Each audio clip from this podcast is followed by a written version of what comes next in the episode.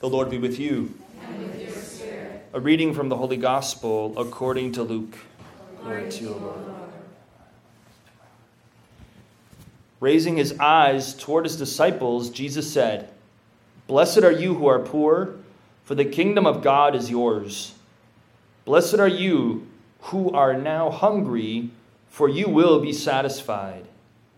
Blessed are you who are now weeping, for you will laugh.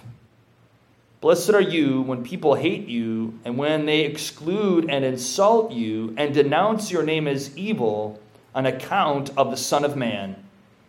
Rejoice and leap for joy on that day. Behold, your reward will be great in heaven. For their ancestors treated the prophets in the same way. But woe to you who are rich, for you have received your consolation. But woe to you who are filled now for you will be hungry. Woe to you who laugh now, for you will grieve and weep. Woe to you when all speak well of you, for their ancestors treated the false prophets in this way.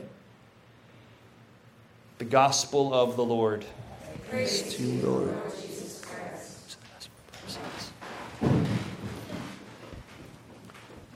So, this is Luke's rendition of the Beatitudes. How providential, because the Beatitudes are really God's recipe for our happiness. As we've been reflecting all morning, God wants to make us happy. And the Beatitudes spell out, in a sense, how He intends to do that. At least He's trying to coach us how to set our minds and our hearts on the right things that will enable us to be happy. And it's interesting how most of them are referring to a future happiness.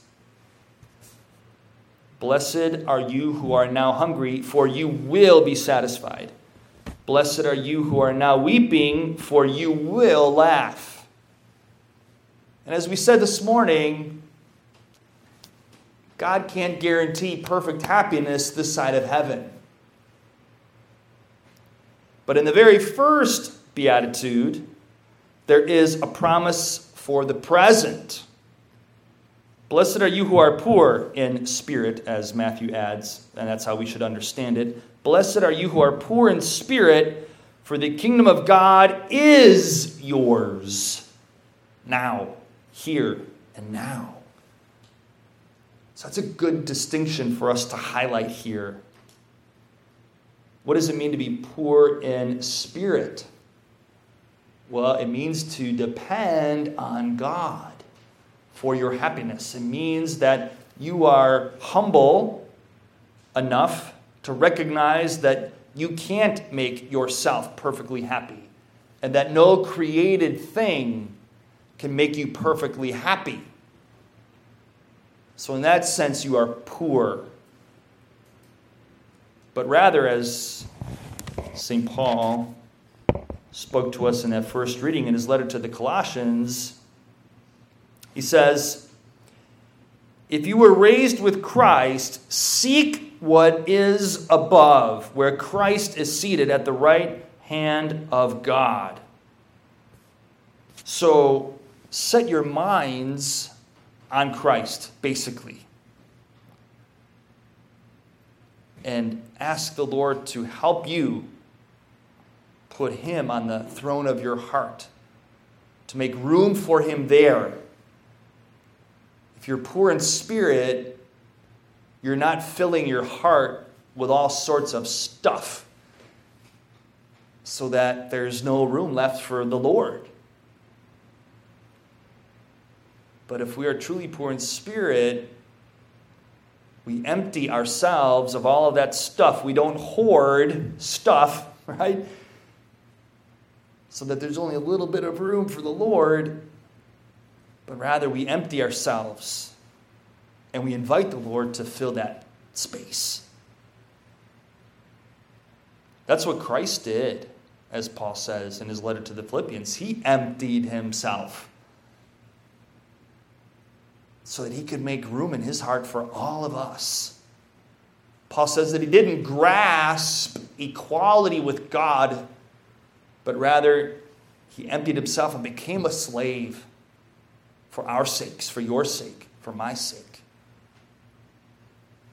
So he made all of that room in his heart for us. Not only that, but he, he even allowed his heart to be pierced so that we could enter through his pierced side to make more and more room for all of us. And in my prayer dare, I even ask the Lord to pierce my heart, to pierce your heart, so that it can be emptied of all of the stuff that is not God, including your worries. Right? It's not just the things that we buy, but it's the things that we hold on to that God wants us to let go of. Because you can't be poor in spirit and worry at the same time. Because if you're poor in spirit, you know that God wants to make you happy and that He is the one who loves to provide for you. He is your Father, your good, good Father who is committed to providing for you. He's committed to your happiness, He's committed to your salvation. And of course, this takes faith, right? This takes faith. So, Lord, I believe and I want to believe more and more. Please increase my faith. Help me to live this life of the Beatitudes. Help me to embrace these Beatitudes. Because the Ten Commandments speak to external behavior, if you will, for the most part. But these Beatitudes really get to the heart of the matter. They speak to our attitude. And I've shared with you, some of you, my dad's prayer that he would pray. He wrote this out, or at least he shared with my mom and my sister and myself what he would pray. And he would always pray for a good attitude. When's the last time you prayed for a good attitude? You know, it's a really good thing to pray for. And anyone who knew my dad knew that even in the midst of his chemotherapy, he had a good attitude, which is pretty remarkable. Because for those of you who have had chemotherapy or know people who have had chemotherapy, you can feel pretty awful. But even when he felt awful, he had a good attitude because he had his mind set on the Lord. He knew that he wasn't going to be perfectly happy this side of heaven, and he wasn't expecting to be perfectly happy this side of heaven. But he set his hopes on the room that his father, our father, had prepared for him that Jesus had prepared for him in the Father's house. So let us pray for this gift of faith. Let's pray for this gift of being poor in spirit, recognizing that Jesus himself made himself poor to enrich us. So we don't have to make ourselves rich. We don't have to store up for ourselves all sorts of possessions or accolades, but rather we trust in the Lord, in what He has done for us, that it is sufficient. And we make that act of faith in His desire to make us happy. Amen.